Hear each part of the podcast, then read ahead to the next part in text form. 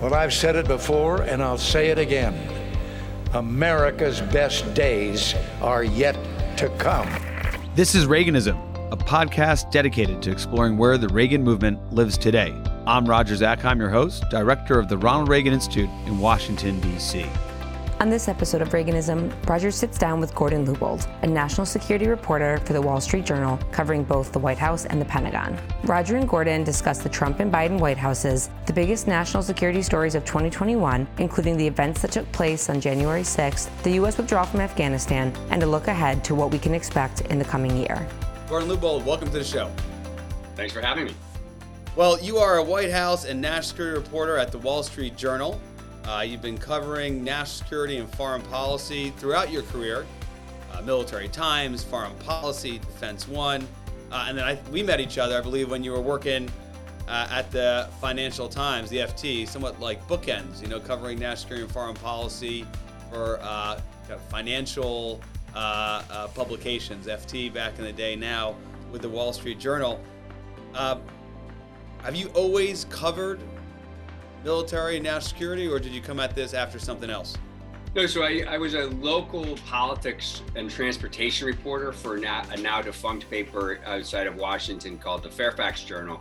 And I covered, like I said, politics. I uh, used to go to Richmond for the General Assembly each year, and then transportation, the building of bridges and metro and the airports around here. Um, and really uh, kind of stumbled into military journalism by accident. I needed a job, and uh, I uh, was offered one at, uh, as you mentioned, Military Times. It was actually Marine Corps Times at the time, and that's where I kind of cut my teeth uh, covering uh, covering the military. Um, when you went to the Military Times or Marine Corps Times, how long was it from that transition point?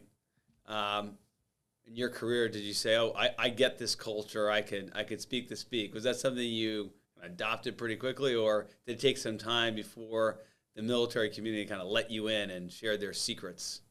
Yeah, it's actually a really good question. Um, so I would say I, I still don't totally get it, which is to say, like, it's I'm always learning, um, and I mean that. Um, it was definitely a steep learning curve. Uh, I did not have prior service you know, I, I don't come from a family that had uh, military service directly, and so it, the learning curve was actually very steep. And uh, uh, Military Times, for uh, for those listeners who may know it, um, is a very is kind of a trade publication for the military. So it's very very for and about the military, and you know, learning their promotion system, their culture. Uh, what's important, what's not, uh, took it did take a, a long time. I was there about six years, I did feel like I was uh, I had some credibility by the time I left, but it did take some time. It took some time. Well, you obviously figured it out, and you went on to cover the Pentagon and the national stories and military conflicts around the world in the years since. You have an interesting beat now, one that I think is pretty unique. You get to cover national security and defense issues, but you could do it, or you are doing it from the White House too. Tell us a little bit about your current beat. Yeah, so I uh, I I've been well with the Wall Street Journal for about six or seven years. Uh, the last couple years, I was uh, I'm kind of I kind of straddle between the Pentagon and the White House. I had you know really the a privilege uh, uh, to cover the last year of the Trump White House because it was just such a fascinating place to be from a national security standpoint and a political standpoint. Um, and and so now with the Biden administration, I cover the National Security Council, which is you know the the, the kind of the body at the White House that covers all the foreign policy and national security. And then uh, I work closely with another couple of reporters at the Pentagon. So I'm kind of both. Um, I think that you know co- being able to cover these issues uh, with a slightly broader lens from the White House perch um, just helps me to kind of understand a little bit more about the kind of political uh, aspects through which a lot of these decisions are made, the operations, um, the strategy, and so it's. I, I feel like it's uh, been a really positive, uh, uh, and, and it just helps the my the readers of the Wall Street Journal understand, I think, slightly better uh, where some of these decisions come from and how they're made. Interesting. We're going to talk about the end of uh, uh, 2021 and the stories that made 2021 here coming up against the end of the, the calendar year. But before we go there, you, you, the beat really stands out to me because, as you just noted, it's kind of getting at the politics and the intersection between the president as an elected official, the politics that, of course, inevitably inform decisions that a White House makes, whether it's on the domestic side or the foreign policy side, and then these, you know, Pentagon defense, national security decisions. In your time in this beat, covering the White House, you mentioned it started during the end of the Trump administration. Gordon, has it resulted in a view that, wow, politics plays a bigger role in our national security decision making, whether it's how we send our military out, the things we say to foreign countries, the things that we say to American citizens? Or is it about what you expected? Like, yeah, of course, politics plays in everything, but it's not any more or any less from your perspective when you were covering the Pentagon. How much is politics at play now that you're living and breathing in the White House? It's another interesting question. Uh, you know, I think that, you know, uh, well, foreign affairs and foreign policy and things that the State Department does traditionally probably are slightly more affected by politics. The Pentagon has always been slightly immune from some of the uh, uh, political winds that blow in any administration, Republican or Democrat. Um, and, uh, you know, but I think uh, we've definitely seen, uh, certainly in this past year, um, but under that last year of Trump, um, Mr. Trump, President Trump, then, you know, I think viewed the the military um, certainly as a tool he didn't actually want to use, but um, I think was struck by it being a major tool in his kind of political toolbox. Um, and so, you know, we were very busy, frankly, uh, that last year trying to chase different things that uh, he was doing with his Pentagon. Excuse me. And give, an example of that. Obviously, January 6th uh, is prominent there, but it happened beforehand. So it's not only a 2020 story, it's a 2021 story. But talk to us right now about the Trump White House from your perspective, covering national security, the Pentagon, and the White House, and then how it's changed, if at all, with the Biden administration. Because yeah. we start 2021 to begin our year in review conversation here on the Reaganism show. We start 2021 with President Trump in office. Of course, he, he had lost the election at the end of 2020, but we had, of course, the drama and the, and and and the insurrection on on January 6th. He leaves office. Biden comes in. All the controversy surrounding that, and you're covering national security. Give us the contrast between the two.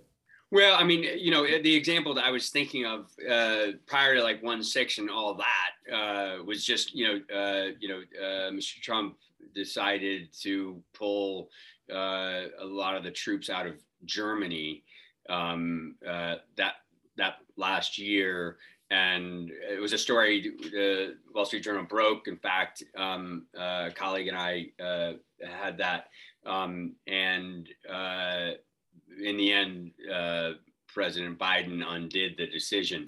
But it was it was it, it, it was clear to me that was a thing that was done kind of through a very political uh, lens, and I think uh, it was clear that while let's, let, us break that down real quick and, and a little yeah. more context. So President Trump, throughout his time in office, he was very transparent about this.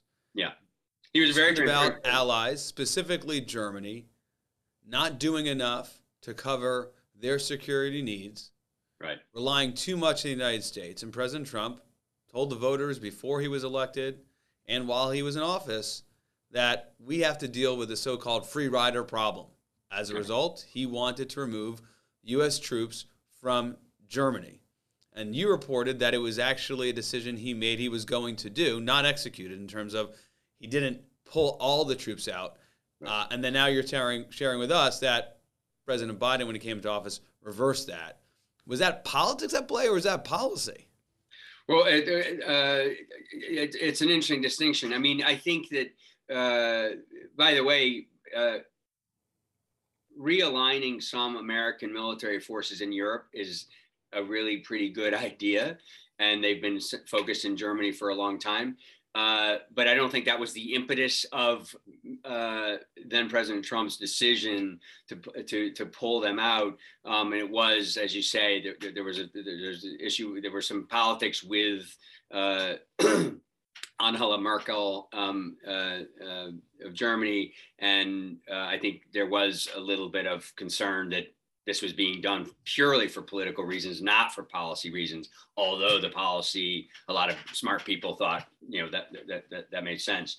Um, uh, so it so, so uh, it it just um, I think a, a, decision like that is would help reinforce to me that the military can be used in a very political way, and uh, certainly then sliding into the back end of 2020 um, and into 2021 uh, that that it that uh, we saw that play out. Um, and you know we can talk about it more later, but you know uh, the um, uh, the institute's own uh, survey, which showed like a declining confidence in in the U.S. military, I think was born in part from those some of those episodes, which where where people started to connect more closely the military with political Yeah, we're going to get into that. We're also going to talk about Afghanistan, which I know we spent a, a bunch of time in 2021 looking at.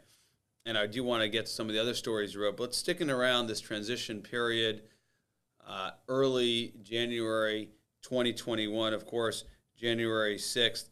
Tell us about your reporting then, looking at the Pentagon, it was the acting Secretary of Defense Miller, looking at the White House, National Security Advisor Robert O'Brien.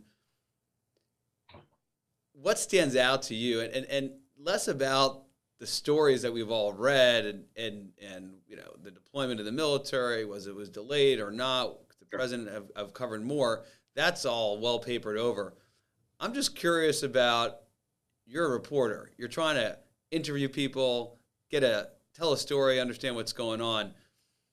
When you think about that period, January 2020 through the time of January 20th, kind of what stands out to you in terms of like you're on campus and trying to have conversations and you know this is we're in a different you know environment dramatically different environment or not. You know, share, share a little more with us about that. Well, so uh, on one six, uh, uh, January 6th, uh, I went to go, the Wall Street Journal created uh, um, the, uh, we had a bunch of teams who were covering some of the protests uh, from uh, later in the end of 2020 and then into 2021. So I was one of, uh, of a two person team of several who were down on the mall that, that day. And so I got there in the middle of, of, of Mr. Trump's speech, um, and it was, you know, really crowded, and there was a lot of people, and we remember we had kind of a lot of COVID concerns, so uh, you know there was a, a little bit of concern for people trying to cover this event and and and be safe or whatever. Uh, anyway, uh, you know, the speech ended, and um, people started to go to, from uh, from the National Mall with those people are not familiar with the way Washington's set up, and then the mall goes down to the U.S. Capitol at the other end of town, and uh, so we all started to go down there, and and and when I got there, which was a little bit after kind of the initial kind of breach, as it were, um, you know, I also cover politics in DC, obviously, and and I'm I go to the U.S. Capitol with some uh, regularity. And so, you know, what I was really struck by, uh, you know, them just kind of what was visceral to me was, you know, the, the, the grounds of the U.S. Capitol were covered with people, as everybody's seen on TV. Um, but for somebody who's like been in and out of the Capitol over many years, like I was struck by, you know, there were people in places where you're not supposed to go. If you go, the Capitol Police yell at you, and uh, uh, and so it was just a, it could, it felt like uh, something wasn't wasn't quite right. Um, and so it, it uh, I will always remember I was there. It was freezing cold. It was you know kind of traumatic for anybody to kind of uh, to experience um, for different reasons. And I, I, just remember that feeling like this is different without getting into all the politics of it. I, I just think that you know it was a, it was a really fascinating thing to uh, to witness. But but uh, that wasn't quite your question. I well, I mean, so so you see that Gordon, and then you go back, and your job, given your beat, your reporter, you're going to go and talk to National Security Council officials. You're going to talk to officials in the Department of Defense on the civilian side and the military side. Give us a sense of those conversations just when you're talking to your sources confusion, clarity, clear sense of what was happening, or, uh, you know, the chaos that was playing out front of the Capitol, was that also playing out among the civilian and military leadership of government at the time? I, I, mean, it's fair to say, uh, you know, within the military, people outside of the military, everybody was uh, uh, just kind of awestruck by what they were seeing and experiencing. So people did not have uh, kind of the mental precedent in their head to kind of uh, help explain. Uh, we had a, a, million questions that day and, and the days uh, following, and and you know it, it, took a while for people to kind of just process what had happened. I'm not trying to kind of overstate anything and be uh, melodramatic, but I mean I just think it was it was it was it was hard to report in those days because there were a lot of questions, and the people who normally had answers to them uh, weren't able to answer a lot of the questions, you know, uh, for for some days. So it, it, was just a, it was a, I mean, I was really glad as a reporter. I was really glad I was down there, um, but uh, it was it, it made it all the harder to kind of report uh, uh, in the in, in the days after. Last question on this, and then we'll kind of zoom out a little bit. But was there any one person you spoke with, any one uh, source or perhaps institution in those days, be it in the Department of Defense, the Office of Secretary of Defense, where the Secretary of Defense sits, or one of the military branches, the Army, or someone in the National Security Council, where you're like, okay, there there is someone kind of minding the shop and making sure that we're trying to get some order out of this chaos. Anyone stand out to you? Yeah, I mean, there's one person uh, I, I, probably wouldn't share who it was, but uh, who was kind of in the middle of uh, of a lot of this, who you know was trying to do uh, his job, um, but like I said, kind of was was really struck by uh, you know uh, what had happened and and um, putting aside uh, whether the military should have done uh, one thing or another, or, or or the White House should have done one thing or another. I think. Uh, I think people felt, and this person in particular felt that did the government and did, did, did the military uh, kind of let the American people down. And so uh, I remember just kind of the kind of um, uncertainty in the person's voice when I was uh, talking uh, to them. Uh, this is a couple few days later where you know I just think that it was. Uh, again, kind of so shocking. I don't want to keep coming back to that, but I just think that it was hard for for people who were in a position to maybe have an impact on what had happened or have prevented it or whatever to kind of process it and then figure out how to move forward. Zooming out and looking at a story you wrote nearly a year after January 6th and the transition from the Trump administration to the Biden administration, you reported on the Reagan National Defense Survey. You mentioned that just a little while ago.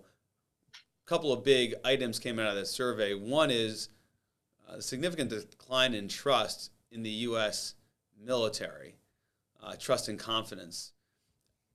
When you wrote that story and your own thinking now, how much of that, in your mind, is a result of January 6th? How much of that, because you've covered the military for a long time, as we uh, just chatted about, is it just a natural, perhaps, progression uh, from a military that was engaged in armed conflict, Iraq and Afghanistan, and uh, not so now, and you have other issues in addition to issues during the Trump administration, sexual assault in the military gets a lot of headlines and otherwise. So, do you see that decline in trust and confidence as something unique to the past 12 months 24 months, or something that perhaps you would have expected given your coverage of the military over the years?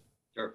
I mean, uh, the, the, the decline was so precipitous over the last couple of few years. You know, I think that it's clear that you can't put it on one any one uh, day or an event or whatever. And, and what we've seen is, you know, a, a pretty uh, bumpy political uh, last several years anyway. And for the reasons we talked about earlier, like, you know, the military was kind of uh, brought into some of that in a way that maybe they weren't wouldn't have been normal. It wouldn't normally have been. But I mean, you know, looking back, yeah, uh, we have different events, but then um, I think uh, you know the poll was taken uh, after the pull out of Afghanistan. I think that was seen as, uh, you know, not politicizing the military, but I think it, that was a very political decision. I think in retrospect, we can uh, say again, though that would always such a decision would always be a, a political decision made by a commander in chief. Um, but I think uh, it went so poorly, uh, the execution of the of the withdrawal, that I think uh, in people's minds, they may have associated the military in a political way. Of course, we have one six. Of course, we have some of these other decisions. Um, you know, I think what struck me is like, look, I'm a journalist, and uh, we have always uh, uh, endured pretty low approval ratings uh, by the American public. Um, it's the cost of doing business. I understand that, but I, I am lucky enough to cover uh, an, an, institution and a culture, whatever, the military that has always uh, enjoyed really high approval approval rating, ratings. So to see it decline as precipitously, it was really a striking thing, as I know you know, because it, uh, you guys conducted the survey. Um, to see a decline that quickly was was, was striking, and I, and I think you know it's the it's one of these things where you you know, this is uh, you know potentially a generation's worth of of change. The military and the American public and other you know political leaders are going to have to kind of make to try to restore uh, the military's image in the American mind. Yeah, um, well, we've been we've been talking about that. Certainly, our program here at the Reagan Institute, and we'll certainly continue to cover that particular question with our annual survey. One other thing that came out of that survey, which you wrote about, and uh, we're on a, uh, the Wall Street Journal What's News podcast discussing it, was over this past year, you've seen this significant increase in the concern of the American people with China, the rise of China. The competition on the security side, military side, but the economic and political as well. And that's where I want to where I want to go to next. You've done a lot of reporting on this over the course of 2021. It's been a big story over 2021, the rise of China. Um, one I want to highlight is a story you wrote in October where you covered, actually broke news that the U.S. military has troops deployed in Taiwan. Taiwan, of course, is really the flashpoint on the minds of all those looking at the security situation vis a vis China and the mindset of Xi and the Chinese Communist Party, uh, People's Republic of China, they view Taiwan as part of their country, historic part of their country. We have our one China policy where we've allowed for this level of ambiguity. But of course, Taiwan is a free, independent, democratic state, which the U.S. naturally wants to be behind and support their sovereignty. All this tension is mounting over the course not just of 2021, but in the years prior you break the story that we actually have troops on the ground forming a, a deterrent and helping train uh, the Taiwan military. Tell us about that story and its significance and perhaps the pushback and the atmospherics and why that was so significant. I tried to give, give a little bit of context there. Yeah, yeah, no, sure. I mean, it was a, you know, for reporters, uh, uh, fun to uh, have a scoop and fun to break news on something that uh, kind of actually advances people's understanding of, of the state of play of whatever it is. Um, uh, that was a story uh, that uh, uh, I had spent a little bit of time on. It was what a, a, another reporter friend of mine calls a one fact story, which was basically here's a piece of news with one fact in it. Um, I mean, the story was full of facts, but I mean, but it was basically, hey. The new fact was you had Marines on the ground, right? Marines and, and some soldiers, and, and to be clear, these are advisors who are helping the uh, uh, uh Taiwanese military to to prepare for whatever might happen. Um, it's a very small uh, group of you know 20 maybe a couple dozen uh, advisors. Um, it it uh, it was interesting because it it uh, it was it's very it's not a classified uh, fact um, uh, but it's very, very politically sensitive fact. And so I got a tip about it. It wasn't really a tip. It was somebody just mentioned it in passing. I said, "Oh, that sounds interesting." I don't think I knew that, um, and proceeded to ask other people, and uh, you know, got a lot of kind of like no comment. We don't want to talk about it, um, but kind of got enough uh, to where we could report it. Um, uh, interesting. I didn't really get pushback. Uh, you know, I think people in the military uh, who I think generally want to be as transparent as they can be were kind of almost relieved to to know that this was now out there officially, and we had, you know, although there had been some speculation uh, in the regional press in in, in Taiwan and in, in, in the region there, uh, nobody nobody had written that U.S. officials were confirming that this was the case. But this was a change, you know, of status. It's it's not like if you would have gone back to 2018 or 2019, you would have seen Marines on the ground or special operating special operations soldiers on the ground training the Taiwanese military, correct? Yeah, uh, I think that uh, I've since learned that I think there have been some rotational forces going in and out of there over the years, but not uh, as sizable, not as uh, consistently present, um, and and not at a time when it mattered as much. I mean, as as uh, listeners of this podcast may well know, you know, uh, there's there's concern that China could invade or uh, uh invade Taiwan across um, the strait there, uh, and uh, this would be, you know, a, a concerning turn of play for the U.S. because it would be confronted with with what. Was there do. any reaction to the story from the U.S. military side, the civilian leadership in the Pentagon, the White House, uh, Taiwan, or or China that kind of got your attention, or was it all as expected?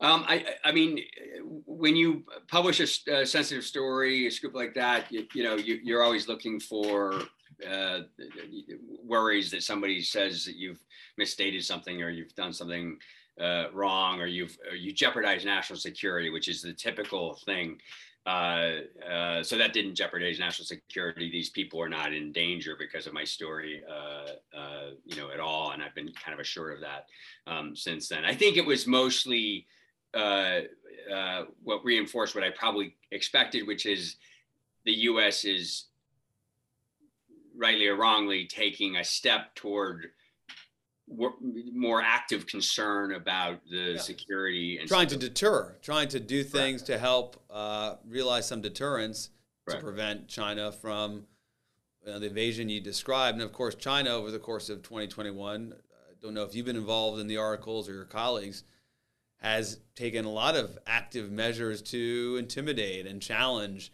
uh, Taiwan. And around the time of this report in October of this year, China had these aggressive flights, not perhaps exactly in Taiwan territory, but near Taiwan, yeah. uh, bombers and fighter aircraft and the like, leading people to think, okay, they're they're practicing, they're rehearsing a form of invasion.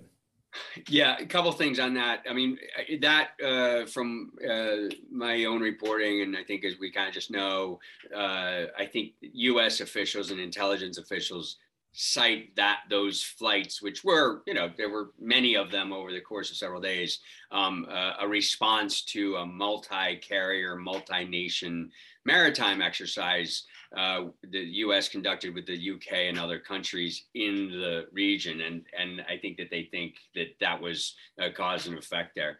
I mean, you know, what I think is interesting about the survey and and the results of the survey, which I still can't quite fully get my head around, is that you know, it's interesting that a lot of Americans think uh, that China poses a, a, threat. I don't think, uh, be candid, I don't think the uh, US government, uh, the Biden administration, the Trump administration before that, has done a terribly good job of explaining the threat. Um, people do maybe know, informed people may understand that like Taiwan is a place where a lot of the semiconductors for cars are made, and so why is it expensive when I go to CarMax to buy a new uh, a new used car? Why is it that much more expensive? Why can't I get the one I want? Partly is because the new cars are are so limited uh, in part by semiconductors, which are many of them manufactured there. Um, but I, I, think that uh, as we as the country pivots and starts to get its head around uh, the, the various threats posed by China. I think the, the government, the military, you know, State Department, the White House needs to do a better job of explaining why that is. So I was kind of surprised that the survey showed that so many people think that because I, I think it, it's a pretty yeah. abstract threat to many people in most cases. Well, uh, certainly the semiconductors brings it home, but I, I take the point more broadly uh, that you know the case needs to be made, particularly when it comes to potential armed conflict in a place half across the world from United States and in, Taiwan. if that were to happen. It's certainly something I guess you're going to keep an eye on uh, in the year ahead in 2022. Before we leave the big stories of 2021, Gordon, another one I know that you spent a lot of time covering, you referenced it earlier, is Afghanistan. President Biden's decision to pull out, not to have any residual force, a political decision, something that he had said he wanted to do for some time, going back as far when he was vice president during the Obama administration. And then, of course, the botched pullout. Once the commander in chief, President Biden, said we're pulling out and the state certain, it did not go as planned, or perhaps there wasn't a plan. It didn't go well. We lost American lives, troopers, um, and we left Americans behind. That's still playing out today. There are still Americans in Afghanistan trying to get out. I know that you spent time on the ground in Afghanistan. Pretty sure of that in 2021, perhaps not at the time of the pullout itself, but in the months leading up. Just start us out here, Gordon, in terms of in 2021, were you on the ground in Afghanistan and when and what were you doing? Yeah, um, I, I, was. I spent about a month uh, in Kabul this summer between uh, July and uh, sorry June and July, um, which was an amazing time to be there. Uh, just as a side note, like I was uh, in southern Afghanistan with uh, with uh, um, the commander there, General Mattis, in 2001, in the fall of 2001, um, and I've been there several times in between, and so it was uh, it was a, pretty the bookends. Then you were there with with Secretary Mattis, then General Mattis, and then of course now right before the the final pullout. Right, and so it was a it was a fascinating time, and, and uh, uh, the journal maintains or maintained a, a, bureau there and a house, and I, I was living there and working there. And uh, you know, in those weeks before the fall of Kabul, which was uh, mid-August, you know, I think uh, we had uh, a couple interesting stories about the um, intel- the shifting intelligence reports that were showing that the Kabul government, the military, was probably not going to hold for very long. At first, it was going to be two years, and then it had shifted. And then I had a story from Kabul about uh, it shifting to uh, as early as six months, um, which uh, itself turned out to be too optimistic, um, as we now know. Uh, and so, um, you know, the the that period. I mean, that was the biggest story, clearly, of 2021 um, uh, for me personally, and not that particular story, but but the story of of Afghanistan um, uh, for this past year, because it was just such a big strategic uh, decision, political decision, um, rightly or wrongly. I mean, I think it's very interesting. I think a lot of Americans believe that we should not be fighting some of these wars, and that's totally legitimate um, and uh, you know President Biden responding to that in some way. Um, but again, the execution of the withdrawal t- seemed to be done so poorly. Um, uh, and I, am not trying to make a political yeah. statement there, but I think no, was, I think I think by all accounts it was it was done poorly. Whether you know you could support President Biden's decision to pull out and still say, hey, this was not executed the way it should. Two follow up questions on that. You're on the ground. You just share with us in June, July. 2021, of course, the pullout is later uh, in October, uh, August, September. They're, they're they're doing all that. One, given what you saw on the ground in June, July, did you think Kabul could fall within 30 days? Did that surprise you? That's the first question. So absolutely not, because I was making plans to return. Uh, I was thinking probably September I would go back. We we do rotations, uh, you know, uh, and so I was there for a month. I might have stayed a little bit longer. I was trying to see my family before they went back to school, and then I was going to come go back in September. And I was making plans, active plans to go. So I certainly didn't didn't expect it to happen that quickly. So you thought so that was that was done uh, carried out quicker. Six months was probably I guess the intelligence you, you heard and you were reporting on, but 30 days or less was was not. Were you surprised how poorly the planning was? Because you're there in June, July. I would assume you were witnessing and talking to people whose responsibility it was sure. to get everybody out. Yeah. Uh, of course, we give up Bagram Air Base, right? We have all the focus on Kabul International Airport and the whole thing unfolds before our eyes and it's chaos. In June, July, are you thinking, wow, they're they're behind schedule, they don't have it right, or did you think they were going to pull it off? No, no, no. I, I um, uh, my own reporting, our own reporting at the time showed that, that there were concerning. Uh, I certainly didn't think things were going to fall apart in two or three weeks after I left. Um, literally two, almost two weeks. Uh, um, but uh, I had reported about the size of the U.S. contingent at the U.S. Embassy, a big, massive complex there in Kabul, uh, had about 4,000 Americans, some military, but mostly, you know, State Department personnel and contractors. Um, really big number. Uh, the U.S. military was very concerned and was trying to convey to State Department of people and and and the White House broadly is like this. This is too big for we, you know, we don't know what's going to happen, but this is too big of a uh, of a number of Americans. Going to be really hard to get them all out. Uh, and and of course the the so-called SIVs, which are the Afghans who had helped the U.S. military. Yeah, the special special immigrant visas. These are the ones who helped us, and we were going to help them get out. Right, and and within the military, the, the, the ethos there, you know, it's uh, leave no man behind, no woman uh, or man behind, and I think they thought more should be done to get some of these people out. The problem was, and in fairness, is you know the people kind of on the other side of that argument felt that if you started shrinking the size of the U.S. embassy, and if you start pulling all these Afghan uh, SIV applicants out, uh, it could really shake the you know the, the the, the government, and and it would lose everybody would lose confidence in it. that was happening anyway. Uh, so you know, but um, yeah, we saw the, the signs of, of, of that, and um, but just not what about the Taliban? So much of what the Biden administration was saying, which was just shocking to those who follow Afghanistan for all these years, was okay, we're going to coordinate, even the word cooperate, with the Taliban to try to get people out. Did you see anything on the ground that suggests, well, that was something that ah, makes sense they're going to do, or did, did that surprise you? Because you have a you know kind of fine tuned ear to what happens in a place like Afghanistan. Right. Um, so I didn't see active. Uh, well, uh, I was aware of, of, of some dialogue between the the U.S. Uh, and the Taliban, but only shreds of it because at the time I left Kabul, yeah. you know, the government was still in place, and so they that was the primary. Um, uh, you know, I think that some of the reporting broadly about the U.S. working with the Taliban in those days after the fall of Kabul, when we were trying to get, when the U.S. was trying to get people out, um, may have been i hate to say taken out of context because that's what people always like to say when they don't like reporting but I, I, think that some of that was uh, just necessary. They had to get these these they had to get the embassy down uh, closed down and, and and people pull it out. And the only way to do that was to do some coordination with the taliban which was you know as you know guarding uh, the circles around uh, that center core there. And so that kind of had to be done. If they hadn't done it and people died or were stuck or whatever, it would have been uh, perhaps a worse outcome. You're saying you, you, you need to do it.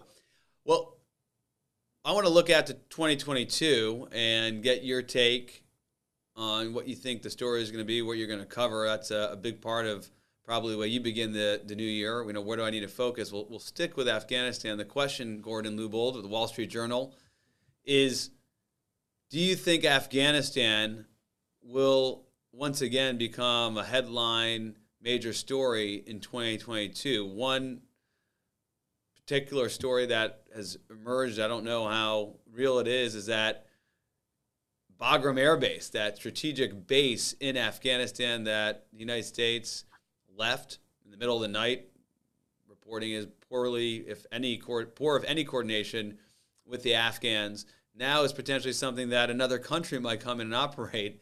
President Trump reported saying that it could go to China. Uh, so, Afghanistan, is it going to matter in 2022? What are you hearing about this base in Afghanistan, Bagram?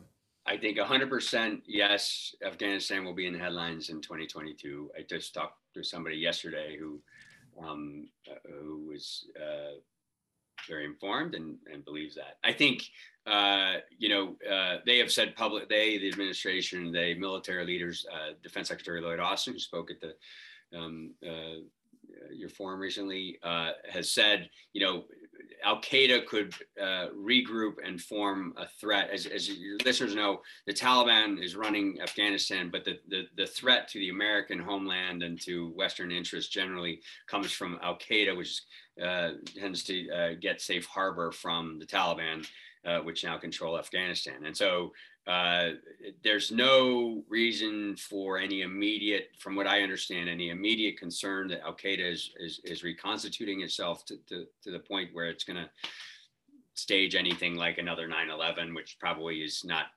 in the cards right now anyway.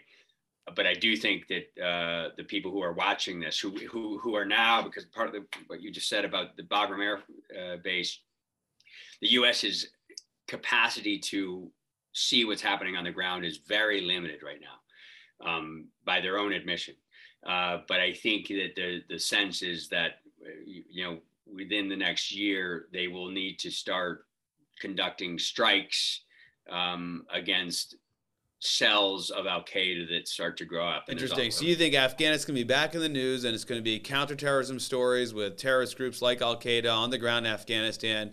And President Biden and the Biden administration is, if I heard you correctly, is going to have to engage in these counterterrorism strikes over the horizon because we don't have a base in Afghanistan. I guess what you're going to be doing, Gordon, is evaluating and talking to military operators to see, okay, is a Biden strategy that we could take care of the homeland and, and, and deal with terrorists without being on the ground in Afghanistan really something that can work well. Right. That that's a that's a that that that uh, will be a proof of concept we'll have to see. And I'm not saying that they're going to have to send troops back into Afghanistan, right? As you point out, I'm just saying that I think strikes uh, are likely at some point in 2022.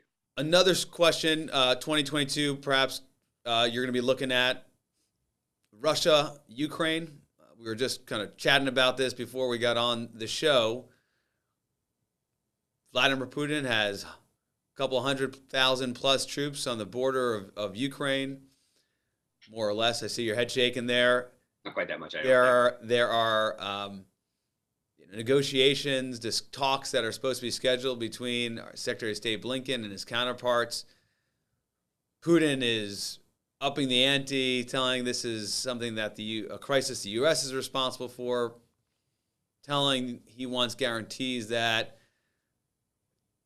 Ukraine won't enter NATO, other Eastern Bloc countries won't be able to enter NATO. U.S. shouldn't give military support to democracies and friends and allies uh, on the border there on the Eastern Bloc countries in Europe. How much of a story is this going to be in the early part of 2022? And what are you looking for?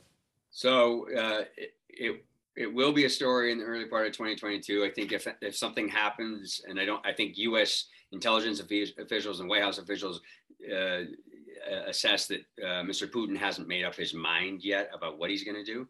I think others think it's a foregone conclusion that he may do something. I don't think it will necessarily. Uh, I don't think we're not expecting World War III to break out. Um, the U.S. having just gone through this, you know, departure we just talked about from Afghanistan, trying to kind of pull back and not get overstretched uh, uh, in some of these places. The, the, Biden administration has a big decision to make in coming weeks to the extent to which it will continue to support or up its support for Ukraine to, to help it defend itself uh, against any further Russian incursion. Uh, but uh, I don't think that the Biden administration is willing to uh, do too much that will drag it into a war, certainly with with Russia. Does that invite Putin to actually invade, knowing that the U.S. is kind of self-limiting? So that's interesting because I think that uh, people from the region think that you know Putin responds to deterrence, uh, and and so if the Biden administration ups the amount of deterrence the Ukrainians have at their disposal, Putin may decide it's not in his best interest. Uh, I think the uh, folks here in Washington tend to think that uh, the deterrence, the arming, helicopters, missile defense, other uh, weaponry actually does uh, provoke Mr. Putin. So, and that's the debate that's kind of playing out right now. Um, uh, and so we'll, you know, we'll, we'll kind of see, but you know, the time is nigh. I mean, you know, if if they're going to do something, they, if the Biden administration wants to do something, they probably do it pretty soon. So we, we've talked about 2022, Afghanistan, and the threat of terrorism. We've talked about just now Putin, Russia, potential invasion in Ukraine. We were just talking about Taiwan and, and what, what China might do. You're covering all this. In 2022, who's the most interesting player to you in the Biden administration? Is this something you just need to understand Joe Biden because he's driving this and he's the lead on this? Or are you thinking maybe it's you know the people he relies on, his team? Is this you know the year of uh, Secretary of Defense Lloyd Austin because he has to manage these challenges for Biden out of the Pentagon, or is it the National Security Advisor Jake Sullivan? Who's a player in all this that you say, listen, to really predict and see what the Biden administration will or will not do across all of these challenges that you cover?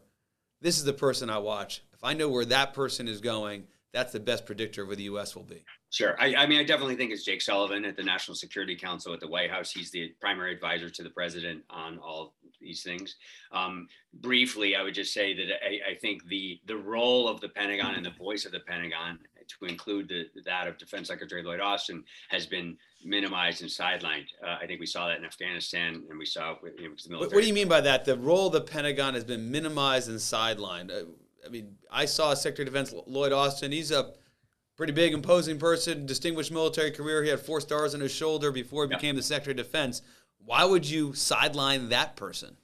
Uh, I mean, that's a good question. I, I, I, invite you to ask the White House, and we should try to ask the White House ourselves. Um, you know, uh, Pentagon is the Pentagon, but I think that uh, the Biden administration uh, tried to come in and, and, in their words, kind of right the ship um, which was the U.S. government and, and national security strategy, and and so decided that they wanted to uh, restore some of the power to the White House, and that means the process and the power and and and and the Pentagon and the State Department was going to take were to take more orders kind of from the White House just to be kind of.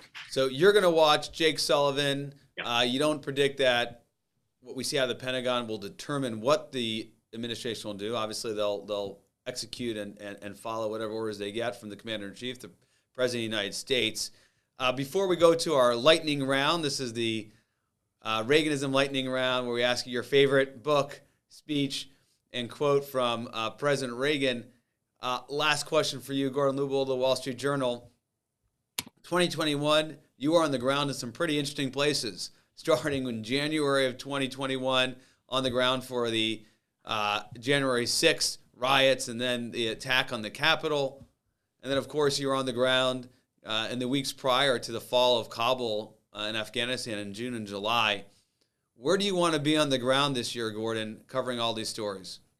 I think what's really important this year is to is to watch more closely and to continue to watch where China is operating around the world. I think people make the misconception that uh, China is of concern in the Asia Pacific.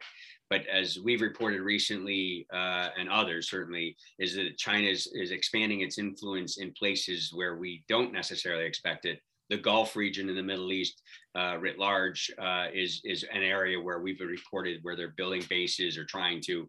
Um, we're seeing where China is uh, making other inroads to uh, to for us to watch, and I think that uh, while Ukraine is going to be a very interesting story in the next couple few months, that it will be probably more fleeting, and and where we really want to keep our eye on is is, is on China. Is the global reach of China interesting? Okay, so we could see a Gordon Lubold story on the ground, perhaps in the Persian Gulf or someplace around the world, but actually telling a story about China.